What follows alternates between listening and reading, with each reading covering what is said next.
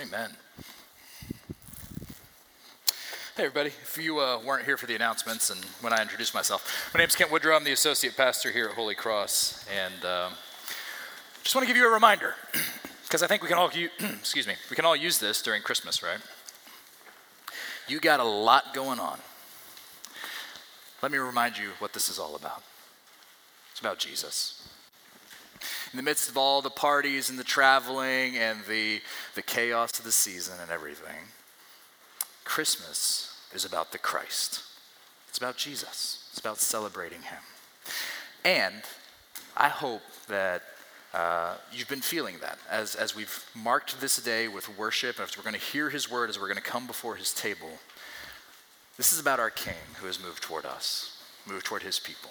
He came to rescue us. So just putting that out there. Um, if you're in this room, it's probably because you're like, yeah, Christmas is about Jesus, but it's so easy for it to be up here. And then in the busyness of the season and the crazy and the chaos, it can be hard for it to sink down into our hearts. That's my prayer for you. My prayer for you this Christmas is that whatever else you have going on, you will experience the nearness and the presence of the King of Kings. Hey, we're in the middle of our series uh, that I've called The Coming of the King. And over the course of this series, uh, you can go ahead and turn to uh, Matthew chapter 2, because that will be our text for, for uh, this passage. It's also in your bulletins if you need. Uh, but we've been in this build up to Advent. Looking at the coming of the king, we've entered into the longing of God's people, feeling the, the need for a king. We've heard the Lord's promise of a king. We've pictured the shalom, that peace, the right ordering of things that will come as a result of the reign of the king. And all through, all through this series, we've been asking questions, right? Questions like this well, Why do we need a king? How, how is the Lord going to restore shalom, that right ordering of things, through a king? What will that look like when the king does come to restore things? And I, and I hope as we've worked through these questions together, you have felt um, the, the beauty and the compelling wonder of what God offers us, right? And, that, and, and, and the amazement that he does that freely. He offers us his king and he offers us shalom freely. There's nothing you have to do to earn that. So today, um, we're going to ask the question. So if, that, if that's the king, that's the coming, that's the longing that we've had, and that's the shalom that he brings, we're going to look at the question. We're like, well, how do you respond to that, right? Um, and why would why would that news trouble people? Why would anybody turn that down in the first place, right? And the reason we're going to look at that is because I hope if that's you, if you're feeling some troubling, if you're feeling some unrest this season, we can, we can look at that, expose that, so that we can then look at the king, right? So that, that's the hope for uh, this sermon passage. And today, we're going to look at Matthew 2 the coming of the King of Kings. Now, would you stand, if you're able and willing, out of respect, as we read together the Word of God? Now, after Jesus was born in Bethlehem of Judea in the days of Herod the king, behold, wise men from the east came to Jerusalem, saying, Where is he who has been born king of the Jews? For we saw his star when it rose and have come to worship him. When Herod the king heard this, he was troubled and all Jerusalem with him. And assembling all the chief priests and the scribes of the people, he inquired of them where the Christ was to be born. And they told him, In Bethlehem of Judea, for so is written by the prophets. And you, O Bethlehem, in the land of Judah, are by no means least among the rulers of Judah. For from you shall come a ruler who will shepherd my people Israel. Then Herod summoned the wise men secretly and ascertained from them what time the star had appeared. And he sent them to Bethlehem, saying, Go and search diligently for the child, and when you have found him, bring word to me, that I too may come and worship him. And after listening to the king, they went on their way. And behold, the star that they had seen when it rose went before them until it came to rest over the place where the child was. And when they saw the star, they rejoiced exceedingly with great joy. And going into the house, they saw the child with Mary his mother, and they fell down and worshiped him. And then, opening their treasures, they offered him gifts gold and frankincense and myrrh. And being warned in a dream not to return to Herod, they departed to their own country by another way. Friends, I say this every week I'm up here. It stays true. This is the true word of the living God. He gives it to you, especially today, because he loves you. Let's pray. Father in heaven, we ask that you would move. We are here to worship. We are here to see the King of Kings, and some of us are troubled. So, Lord, as, as we wade through the waters of our troubledness, I pray that we would find you. That, Jesus, you would, you would cause us to focus not on the things that we are clinging to and troubled about, but cause us to cling to our Savior who came to cling to us. I pray, Lord, that you would move our hearts with wonder and worship for our King of Kings and our Lord of Lords, our Savior Jesus, in whose name we pray. Amen. Go ahead and grab a seat. All right, so that's the big picture, right? We're, we're going to consider the two responses that we see in our passage to the good news that the King of Kings, this long awaited one, the one we'd been waiting for for hundreds of years, he was now finally on the scene. And that did cause ex, like exceeding joy and worship, right? On the one hand, we'll talk about those people second. Um, the strange bit is that it caused people to be troubled too, isn't it? And those are the people that we're going to look at first, in some sense, just to get them out of the way. But really, though, like we're going to look at this. Examine, examine your hearts. Where, where might you be troubled today? Okay. So let's look at the troubled. Uh, hey, first, before we go any any further, um, got to dispel the whole "we three kings" thing okay? Because you might be tempted to think, uh, just given the Christmas cards and the uh, storybook Bibles and stuff that we read, these three wonderfully ethnically diverse men riding on three camels show up in Jerusalem uh, and come and find baby Jesus, and it's like the serene scene that we see around nativities, right? Uh, let's just take that idea dump it in the garbage can of historical inaccuracies that we tend to pile up around Christmas. Um, look, hey, let, let's, let's assume, let's assume there were just three. It's probably a lot more than three guys who came. Uh, let's assume there were three wise men. I call them magi. We'll talk a little bit about that later. Um, but if there were three, they would have been accompanied by a whole entourage of soldiers, servants, traveling animals, all that. It would have looked a little bit more like the Prince Ali scene from Aladdin without the genie running around singing and stuff. But it would be a little more like that than like three wandering guys showing up into town, right? Um, so you can see why all Jerusalem was stirred. Verse 3 says, All Jerusalem was troubled with King Herod, right? Uh, it'd be a little bit like if Vladimir Zelensky, who we all hear about a ton in the news, were to show up at the Weyers Cave airport. And be demanding, hey, I want to see the candidate that my professional palm reader predicts will win the 2024 election. Well, imagine the stir that that would create, right? Like, what? Um, but that's exactly what this was like. That was the kind of stir, the buzz, the, the troubling of the waters that Jerusalem experienced when these foreign dignitaries show up uh, saying, We've seen it in the sky. We know who the king of Israel will be. We've come to worship him, right? Well, troubled people. And of course, the most troubled person in that whole city was, guess who? King Herod. Now, why would he have been troubled? What's the word you see repeated three times in the first three verses? King. King. King. Herod was troubled because all this talk about a, a new king of the Jews was a direct threat to his power. Because who was the king of the Jews? Herod was the king of the Jews, right? Um, and it's really history is very clear. There, this is sometimes history can be fuzzy, but there's one thing that history is not ambiguous about at all. It's how King Herod took threats to power.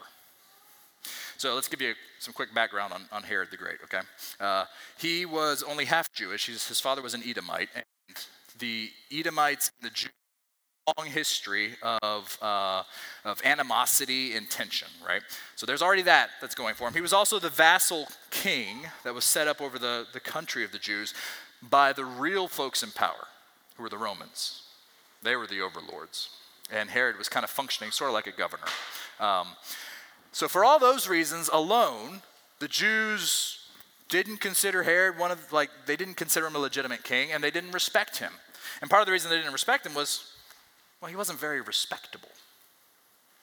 He was power hungry, cruel, and paranoid that people were out there trying to seize his power. Let me give you a, a, just a quick list of these are just some of the people that he had assassinated because he feared their possible threats to his power. Right, so he, he killed the entire families and many of the supporters of his predecessors to the throne. He then executed his brother in law, his mother in law. It didn't pay to be an in law of Herod's, but his three eldest sons, and then his favorite wife. He executed them all. See, people, people around Herod disappeared or died so often that the, the emperor over whom, like to whom Herod reported, once was reported to have said, It's better to be Herod's pig than his son. So when foreign star readers show up saying that the heavens had indicated the birth of a new king of the Jews, well, you can imagine how Herod took that, right? Well, you don't have to imagine. Because just a few verses later, when these guys don't show up again, he slaughters every male in little Bethlehem from two years old and under, probably about 20 kids, because he was going to hold on to his power. His power. But Herod wasn't the only one who was troubled, right? Like, uh, look at verse 3. It says, All Jerusalem was troubled. And among those who were troubled in all Jerusalem, that would have included the religious leaders. So when Herod can't figure out, well, who do I target? He calls, verse 4 says, all the religious leaders, the chief priests and the scribes of the people. Uh, guys, if anybody was looking forward to the coming of the king, anybody who should have been in hopeful expectation, it should have been these guys, right? You'd think.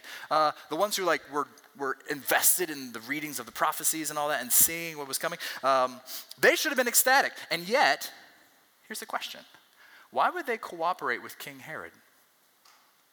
Fully knowing this bloody king and what he's capable of doing, right? Well, you can argue, uh, well, they were good pastors and scholars of God's people, and they didn't trust the word of these star readers about the coming of the king. And, and y'all, frankly, like, would, would you have trusted them? Like, as, as believers who, who believe God reveals himself through his word, uh, how would you take the word of somebody, an astrologer, who says, I can see who the ruler is? Right? Like, you wouldn't have believed them. They didn't believe him, right? But it's not just that they didn't believe him, um, they didn't care to travel the six miles down the road to Bethlehem just to verify things. Bethlehem was just six miles south. Why was that? Because the, the, the news of the King of Kings, if it threatened Herod's power, it threatened the comfort of these religious leaders. Not just because they didn't want to travel six miles down south, um, it was worse than that. See, these, this social class of religious elites, the, Matthew and the rest of the Gospels will later go on to call them Sadducees. These religious elites, they'd worked out an arrangement that they were, they were, they were comfortable with. Uh, they could enjoy the comforts of, of position and rule and wealth if they just accommodate the, uh, the Roman overlords for a little bit, right? Uh, and they didn't want anything, like they were threatened by anything that challenged that comfort. And the comfortable compromises that they had made with the devil, as, as the common Jew would have seen the Roman overlords. The King of Kings threatened their comfort because that could stir up a potential uprising which would then cause the Sadducees to lose their power and all the comfort that they had worked so hard to get. Right? In fact, it's because of that threat that 30 years later, these guys would push to have Jesus executed as a rebel. As a rebel. So, this news of the King of Kings, it threatened Herod's power, it threatened the comfort of the religious elite. But what about the rest of the city, right? It says all Jerusalem was troubled? What about, what about the commoner on the street? Because we may be tempted to think, well, they didn't know what was going on. But remember Prince Ali's convoy, right? Everybody would have been talking about what had happened. They would have known the news. So why didn't they just take the six mile trek down to verify?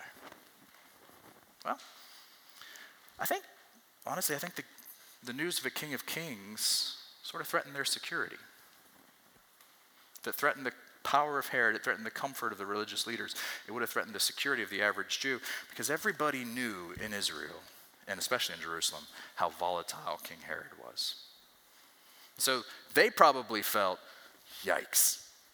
Like Jerusalem is a powder keg ready to blow. Who knows? Who can stop King Herod? Because the Sadducees sure aren't going to do that if he threatens their comfort. Their security was on the line.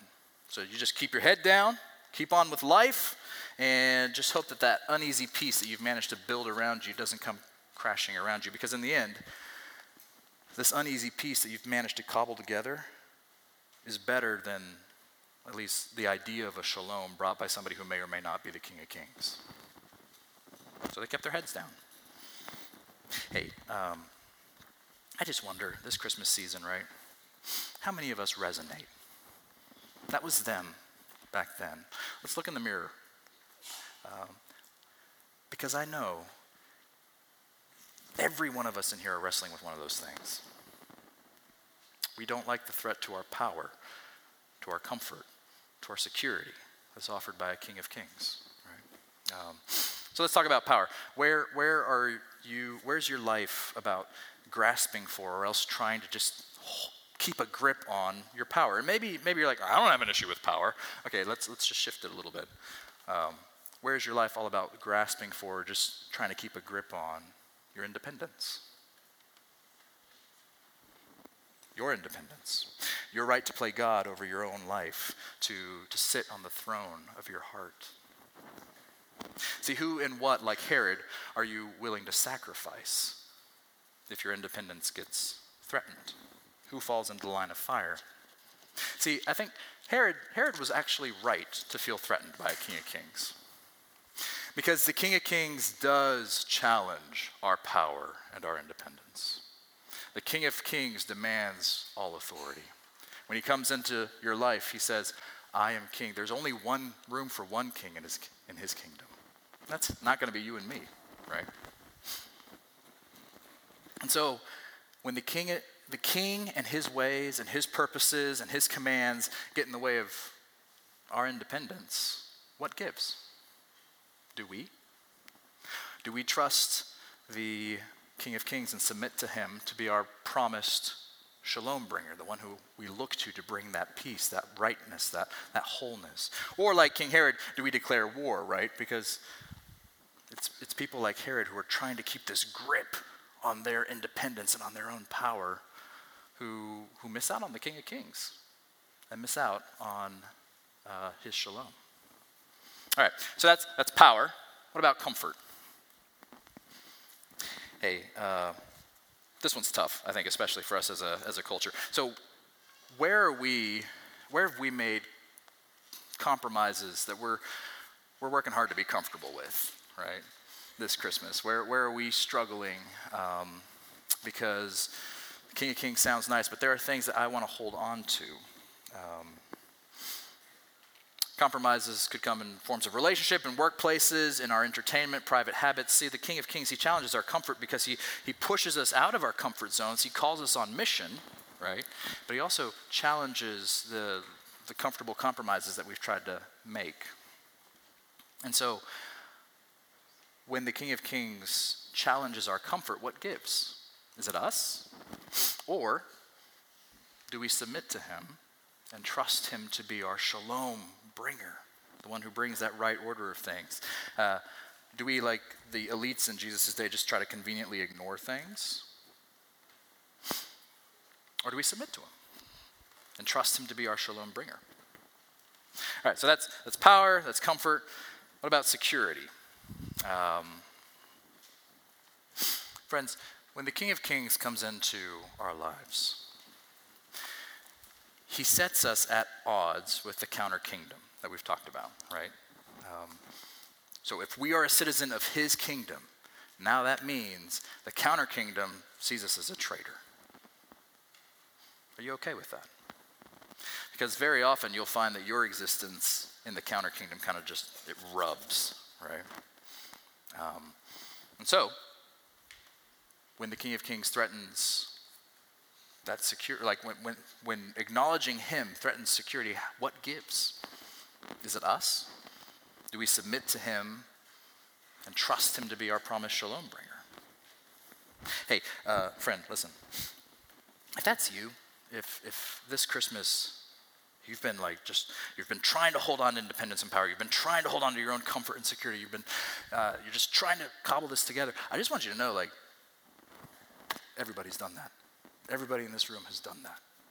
We're all shattered that way.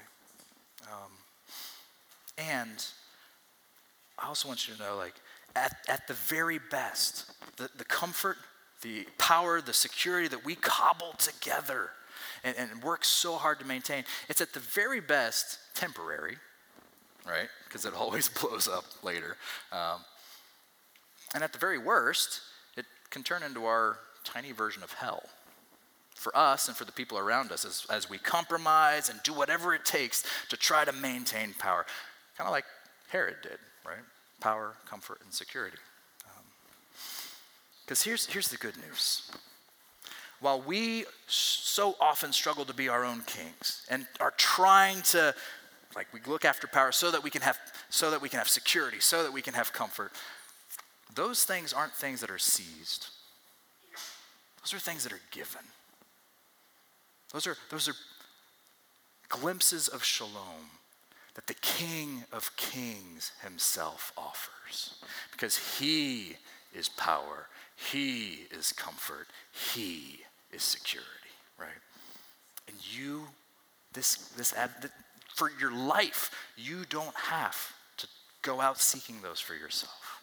The King of Kings, He is that, and He offers that to you.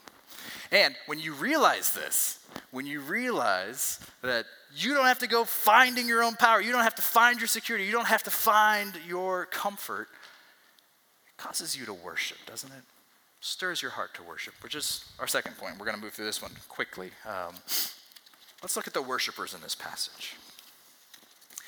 Do you spot the, the major irony in this passage? Right? It, it's that who are the ones who were troubled by the King of Kings, by the coming of the King of Kings? Well, it's, it's Israel, it's God's people.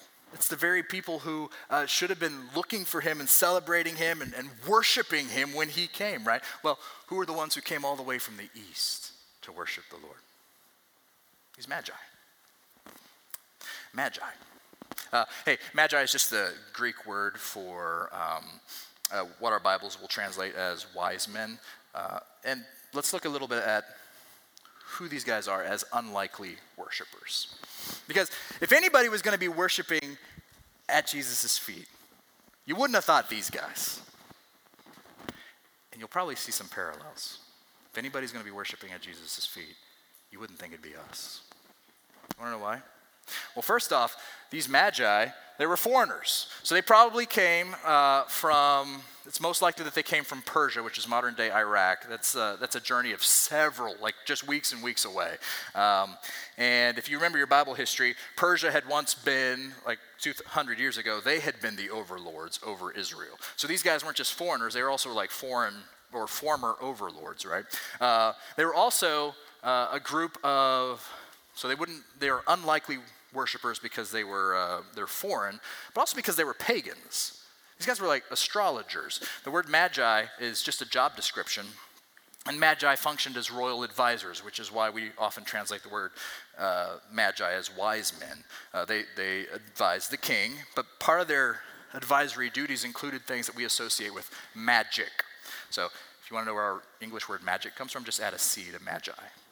Um, so they did things like they did back in Daniel's day. They, they interpreted dreams, they studied enchantments, they read omens, they studied the stars for guidance of the future, right? All these things that God's people frowned on back then, and rightly so, because God himself condemns them in Deuteronomy 18 um, and other passages like that. But here's, here's what's cool in their study of prophecies and planets, the Lord met them there. It's crazy. He gave them a star to lead them to the King of Kings. They weren't looking for him, God was looking for them. God was looking for them. Hey, don't, don't get hung up on the star and like, how did it move and, and how, like, hey, uh, there are scholars out there, they've got some good, reasonable explanations for it. Don't have room to go into that for this, uh, for this sermon, but you can come talk to me if you want to hear some of the main uh, theories on that. But the point is, the point is, God used this uncommon means to lead these men who wouldn't have ever known about the Lord, to lead them to worship the King of Kings when they would never have known about him. So, they were foreigners, they were pagans, um, they were also fairly important people. They're dignitaries. So they may not have been kings themselves, so the whole we three kings thing is totally bogus, right? Uh, but they were at least important members of court as royal advisors.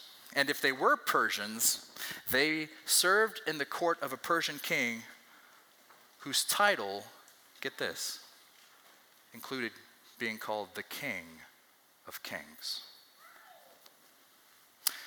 Hey, do you, do you see how odd and yet fitting it was that these guys, uh, this picture of these fellas in, in all their pomp and glittering finery would be groveling in the dirt before baby Jesus.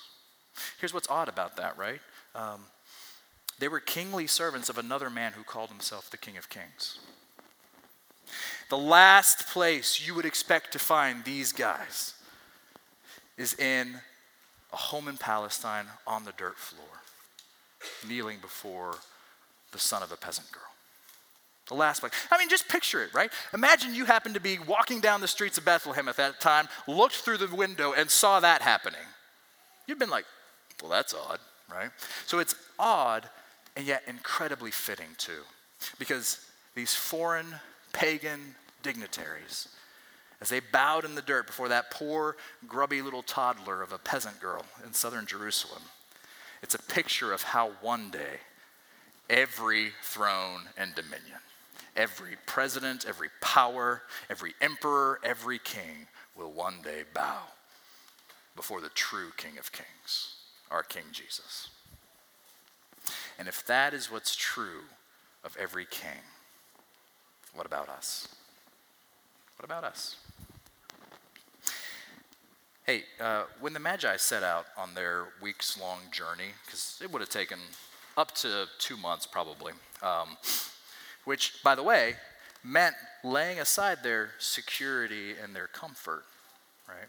When they, when they set out on their journey, they probably didn't expect to find themselves also laying aside their dignity and power by, by groveling in worship before a peasant girl's toddler in Bethlehem. At the very least, they probably pictured themselves in, in, a, in a palace, which is why they ended up in the palace in the first place, right? But they knelt believing that the signs that they saw in the heavens hadn't steered them wrong, and, and they rejoiced with exceeding great joy, believing that this one is the one that they'd been looking for, this little guy, right? And God's people missed out on their king because they were too busy trying to be their own kings. They were too busy trying to hold on to their power, hold on to their comfort, hold on to their security, right? Hoping that these things, that, that if they just tried hard enough, if they just planned well enough, these things would, what, would be what would give them the shalom that they longed for. So, friend, let's bring it home, right? What about us? What about us? This Christmas season, um, do you find yourself holding on to dear life, to something, in the hopes that it offers you power, independence, comfort, security. Here's what I want for you I want to free you from that. I want to free you from that so that you can enjoy Christmas, enjoy Advent, enjoy the King who came to give you those things freely. Where, what are we clinging to? Hey, uh, one of the one of the joys of Christmas being such a stressful season um, is that in that stress, very often the things that we are clinging to, to for a semblance of normalcy, for a semblance of power, whatever these things are, uh, they, they get exposed. Right? So, where, where is the Lord kindly exposing you to your desperate attempts to cling to power, to comfort, to security? What, what are we looking for for peace on earth and for shalom?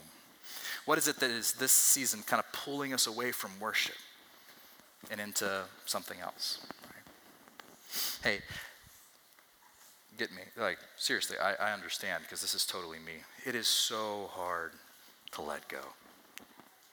It is so hard to let go of our, our attempts to, to just have power, our attempts to, to make ourselves secure, to give ourselves comfort.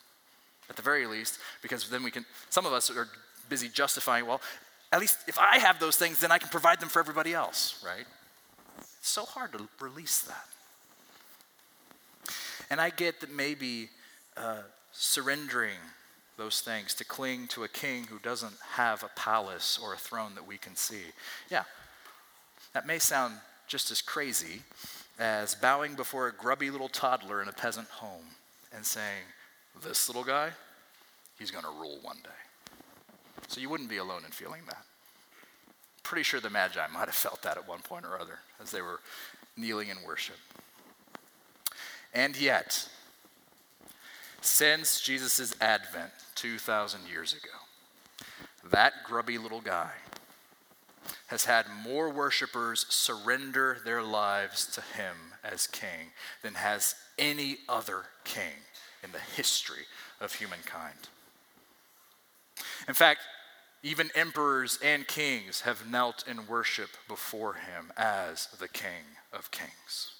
And even now, his worshipers are spreading to every corner of the globe. And one day, his worshipers, his people, will number from every tribe and every tongue and every nation. Why? Because that grubby little guy in Bethlehem, that toddler, that peasant boy, he's the Son of Man that Janie read for us in Daniel. The Son of Man, who will one day be given dominion and glory and a kingdom, that all peoples, nations, and languages should serve him. His dominion is an everlasting dominion which shall not pass away, and his kingdom one that shall not be destroyed. And one day the heavens will open, and the King of kings will return to uproot evil, to uphold justice, to establish his shalom, to reign in power that his people might know comfort and security.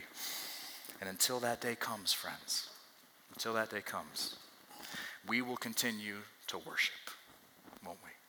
We'll continue to worship and celebrate his first advent and looking with longing and hopeful expectation for his second advent, when every knee will bow and every tongue confess to the glory of God the Father that Jesus Christ is Lord of lords and King of kings.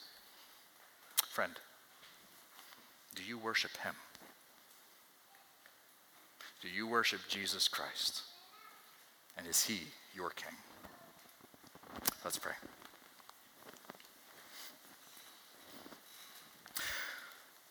Our great, our great king. You are enthroned in heaven, and none will dethrone you. You faced death, and death itself could not conquer you. Your kingdom has been established and there will be no end to it. And Lord, as we as we wait in this period of yearning and longing, knowing that you came and you started the rescue plan. You have set things in motion. We yearn for the day when all of that will be realized. Jesus, we love you. Thanks for coming for us. And I pray that in this Christmas season, I pray for my brothers and sisters here Jesus, would you expose to us those areas where we are looking for power, comfort, security anywhere and everywhere but in you? Father, would you help us to release that, to let go of that, that we might find our identity and our, our delight in our King of Kings and our Lord of Lords. We pray this all in Jesus' name, for his sake, for his glory, because he is worth it. Amen.